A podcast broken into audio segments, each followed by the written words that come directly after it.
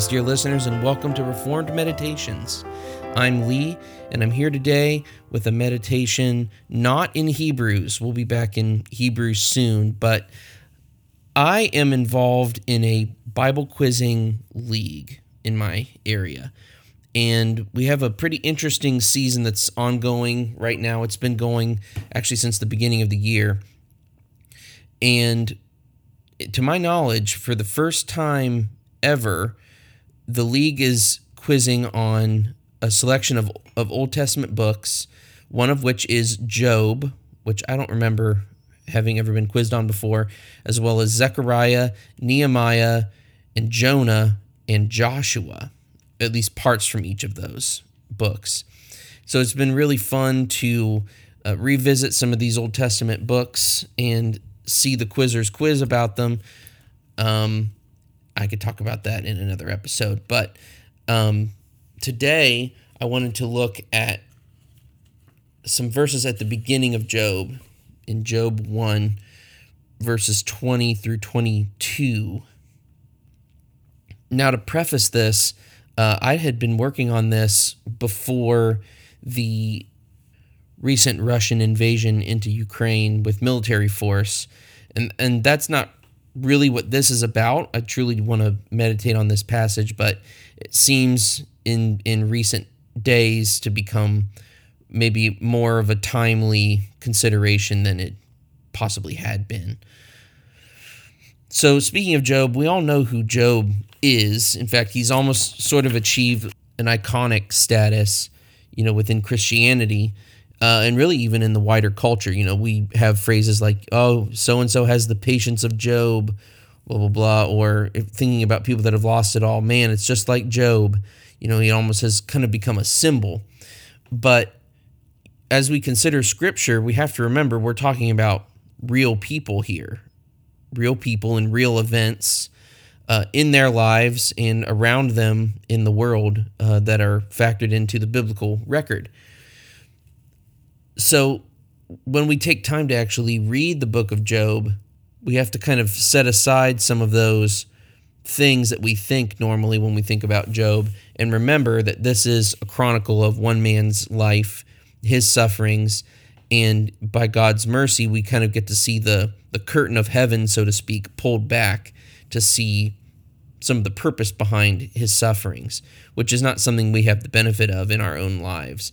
So there are really good benefits to reading Job. So we're just going to do a little bit of that today as we look at Job 1. And I have actually I have my quiz book here which is in ESV, so we'll be departing from the Legacy Standard Bible uh, for a week right now uh, to read this passage. So Job 1 verses 20 to 22 and in the, the lead up to this a series of messengers have come to Job saying that his his home is destroyed, uh, his children are dead. Uh, an army of Chaldeans has formed up and made a raid against his livestock and uh, killed them all. So he's lost all of his great earthly possessions. Uh, he was a very wealthy man before this event, this trial, um, at God's permission uh, to to take away everything but his own life in uh, well in the life of his wife because she she comes to him and and speaks with him later in the book as well. But he keeps his his life and keeps his wife everything else is gone. And he's lost it all in one fell swoop. So in verse 20 Job 1 verse 20 Then Job arose and tore his robe and shaved his head and fell on the ground and worshipped. And he said naked I came from my mother's womb and naked shall I return the Lord gave, and the Lord has taken away. Blessed be the name of the Lord. In all this, Job did not sin or charge God with wrong. So he starts off doing a very normal thing from his culture at the time, which is to tear his robe and shave his head. That's an image we should be familiar with if we're even a casual student of the Old Testament and even the New Testament that people in the midst of horrific grief, uh, the death of a loved one, or the loss of something, a, a grievous loss, will tear their robe and either either or shave their head and sit in uh, ashes. Sometimes they'll even remove the torn clothes and put on sackcloth. Uh, so there were some different variations, but it's roughly the same. This was the standard way to grieve in the ancient Near East. So he tore his robe, shaved his head, and fell to the ground. Okay, we get that too. You know, you get something horrible happens, you get weak in the knees, and you may actually tumble down or have to sit. You know, that's why sometimes when people have to deliver bad news, they'll say, You probably better be sitting down for this, right? It's that same effect. You may get a little weak in the knees. Uh, you may be overcome by the the horrible nature of this news. You better just go ahead and take a seat now in case you were to faint or fall or or otherwise be hurt. So he falls to the ground and worships. And now this is the unexpected part because usually we would think somebody falls to the ground and weeps, uh, falls to the ground and faints, and so is unconscious or or asleep, uh, as they might have described it in in the Old Testament. But we could actually argue here that Job has fallen on his knees not only in response to the horribleness of the news that he's gotten, but he's already beginning to worship by bowing before the Lord. So this isn't necessarily, we could argue, him falling out of grief, solely out of grief, but actually falling to the ground on his knees to worship. And as I said, the surprising part here is the worship part. We don't normally think of times when we've received horrible news as a time of worship. Uh, we usually associate worship with praise, with being happy about good things that are occurring. So when we face grief, we take our time of mourning, and then let's say it's for a sick person who is revived, who regains his or her health and returns to his or her normal life, well, then we worship. We think about that person being in the depths of illness, maybe even close to death, depending on the situation, and then regaining their normal function, returning to their normal life. Then we praise and we remind ourselves of Christ being raised from the dead, and and we think of all these things and we worship, and that's good right? That's a good thing that we should do. That's very appropriate. Uh, that when the bad thing turns into a good resolution by God's grace, we should worship and we should praise Him for that. But even at the moment that we receive the bad news, can we really say that our heart turns to worship? I, I find that very difficult myself. I'm sure probably you do as well if we're if we're all honest with ourselves. But Job did, right? Job is declared uh, in in Job earlier that he was a righteous man um, within his generation. Job one one says, uh, Job he was a man that was blameless and upright, one who feared God and turned away from evil. Right? Uh, that that sounds like something we would say of a Christian. At least I would hope. Um, upright by God's grace, right in in being forgiven of our sins, God taking away our heart of stone and giving us a heart of flesh, um, has the desire to turn from evil and to worship God and to seek the things that honor Him. So Job is already filled with the grace of God. He he knows God. He prays. He offers sacrifices even before the law is formally given to Moses. Right. This is um, the arguably the, the oldest book of the Old Testament. So this would be a very ancient time in comparison to even the ancient times that we consider Abraham's day, Moses' day. This is before even all of that. So Job is objectively a righteous man. And let's actually see the words of the righteous man as he worships in the midst of his grief. Verse 21, and he says, Naked I came from my mother's womb, and naked shall I return. The Lord gave, and the Lord has taken away. Blessed be the name of the Lord. So, this is a quite a perspective to have, right? And this is true of everyone. You know, we can think sometimes that we're so much different now than than people were back then, right? We kind of do a chronological snobbery thing. But he says something universally true here, no matter what era you live in, that you're born with nothing and you can take nothing with you when you die.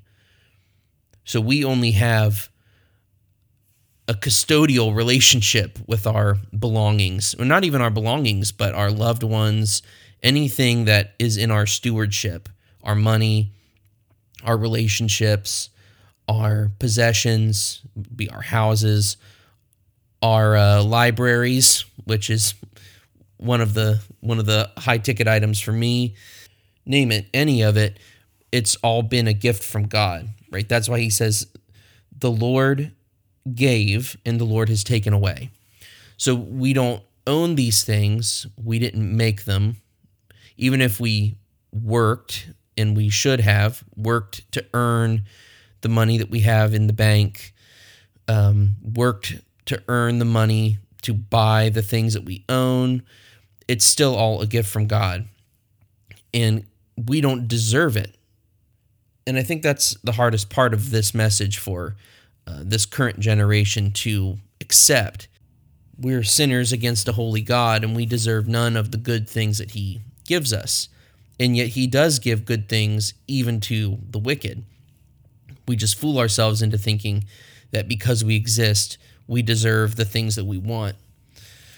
Life isn't like that. It's not designed to be like that, but we have a way of twisting reality in our sinful minds. So the Lord gave, and the Lord has taken away. Blessed be the name of the Lord. And I think the, the next verse is really important to understanding this. In all this, Job did not sin or charge God with wrong. So he has he's said positive things. He's told what happened. He's told the truth about life. That he came naked from his mother's womb, so he owned nothing, not even clothes, the day he was born he's going to leave this world in the same condition. So you come with nothing, you leave with nothing. Everything that we have in this life is a gift from God. He gave it, He can take it away. It's totally His right, it's up to Him. I'm just a sinful man and blessed to have had the things that I've had as long as I've had them. Right? So that's a very biblical, uh, a solid response to something like this. That's very difficult for us to come to because we're so used to our comfort. We kind of have a background of even if we don't think this consciously that I've done I've done good things in my life, I deserve to have the good things that I want. It's an easy thought to have. Um, much of the world thinks that way. And yet he says, in the midst of all this, blessed be the name of the Lord. So he doesn't say that God is punishing him for his sins because that would have been wrong for him to say. Right? If we believe that the saints of the Old Testament are saved by looking forward to Christ, then his sins aren't being held against him. In, in terms of us in the new covenant, those of us who have had our sins forgiven, our sins placed on Christ on the cross and removed from us, we're not being punished for our sins that Christ has already paid for. That would be unjust. So Job isn't saying that. He also didn't accuse God of abandoning him in this moment.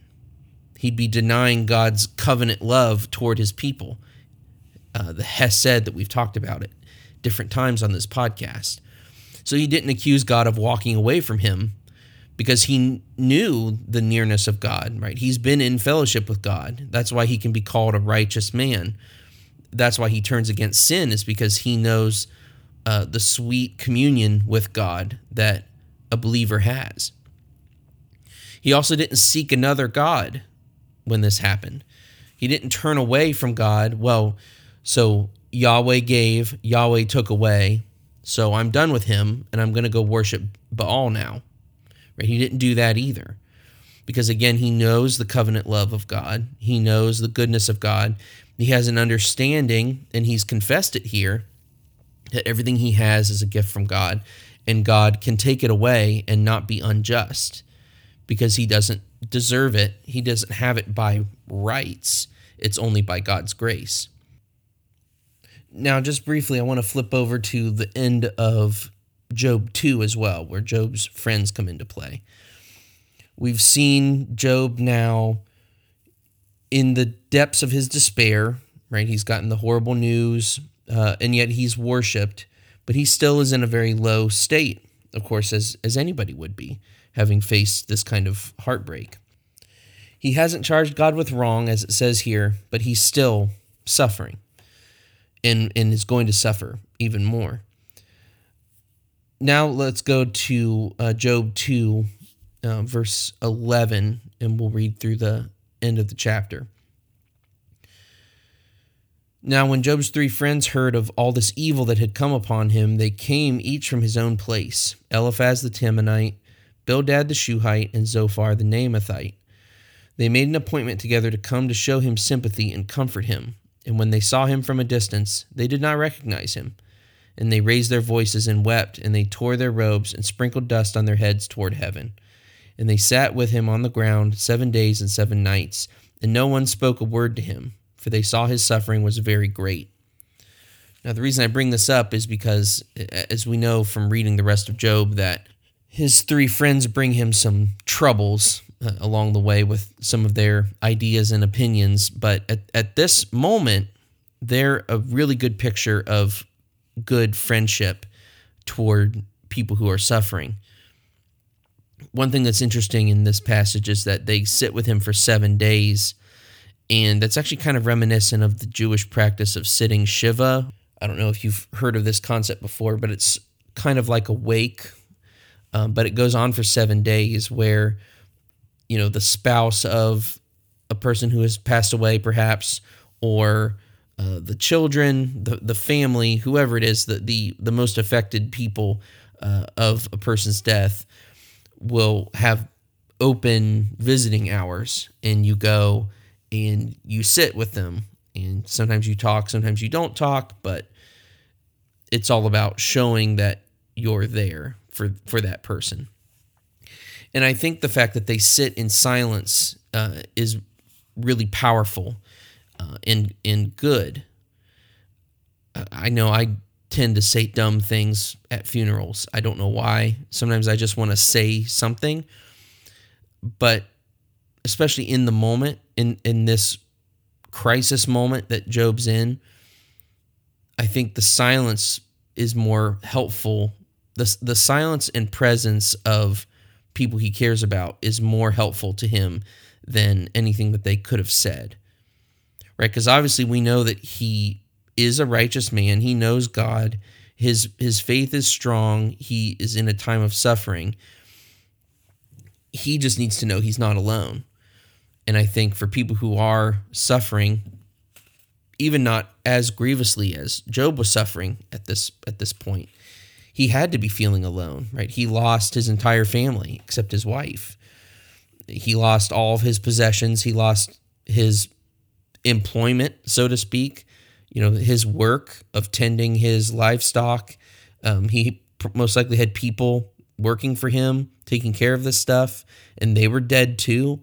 So he's lost so many people. It's at that point, it's not even about the things that he lost, but he he had lost people so many so many people and to have his friends come and spend time with him even in silence uh, and mourn with him uh, sitting in the dust right they sat with him on the ground for seven days and seven nights and no one speaking to him for they saw his suffering was very great i mean that's not that's not a fun time but that is a a really great picture of what it means to be a friend to someone who's suffering.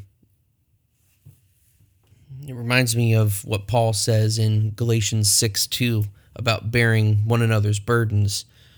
You know, even if you're not in that suffering, even if you haven't ever experienced suffering like that person, you don't have to have that in order to mourn with them, to mourn with those who mourn. Because your heart will ache with that person because that person's heart is aching, if that makes any sense. You don't have to completely comprehend the reasons why your friend is grieving uh, or try to make yourself feel that same grief. We can simply feel grief because our friend is grieving. So I think at this moment in in the book, they're a good example of friends, and they would have been much better friends to Job if they had continued to be quiet and to pray for him. Uh, and so maybe that's a good a good thought for us as well, um, to be silent when we should be, and to speak clearly and graciously when we're called upon to speak. So anyway, uh, that's that's my my brief meditation on just these few verses in Job. Uh, I really like thinking more at Job's level, remembering that he was a man just like us, uh, that he's not just an icon or a symbol, um, a cliche to throw out in conversation, but that he was real and he had a real and true relationship with God. And he understood life, the life of the godly. Truly seeing everything that he had as a gift from God that was given to him by grace, and that God is not unjust to have taken it away, but it was to be for Job's benefit uh, to have lost these things. And, and we see uh, by the end of the book that God does restore to Job the things that he had lost, which is really amazing. And doesn't always happen to everyone that every house that burns down or or every investment portfolio that gets lost in a market crash or can name whatever um, that doesn't always come back to you. But god in his grace gives good gifts to his children and comforts their hearts when they're in the midst of deep mourning. So i hope that this short episode has been helpful to you. If you have any feedback, you should reach out to me. You can find me on Twitter at Ref Meditations. That's at R E F Meditations on Twitter. You can also email me directly at reformedmeditations at gmail.com. There's also a Facebook page that you should go and like. And then uh, if you look in the show notes, you've got links to all those things, plus the Bar Network website that shows the entire list of the ever growing podcasts joining the network, uh, you would do well to subscribe to any and all of them. Um, I'm very happy to be a member of the Bar Network and have been a member for several years. Uh, it's a great network full of really wonderful people uh, making some great podcasts. And then you should also check out the link to the Exiled House of Meme Lords and go uh, chuckle at some of the cool things they put together because as I say, the Reformation will be memed. All right, well, thank you all very much for listening. The Lord bless you and keep you. The Lord make his face shine on you and be gracious to you. The Lord lift up his countenance on you and give you peace.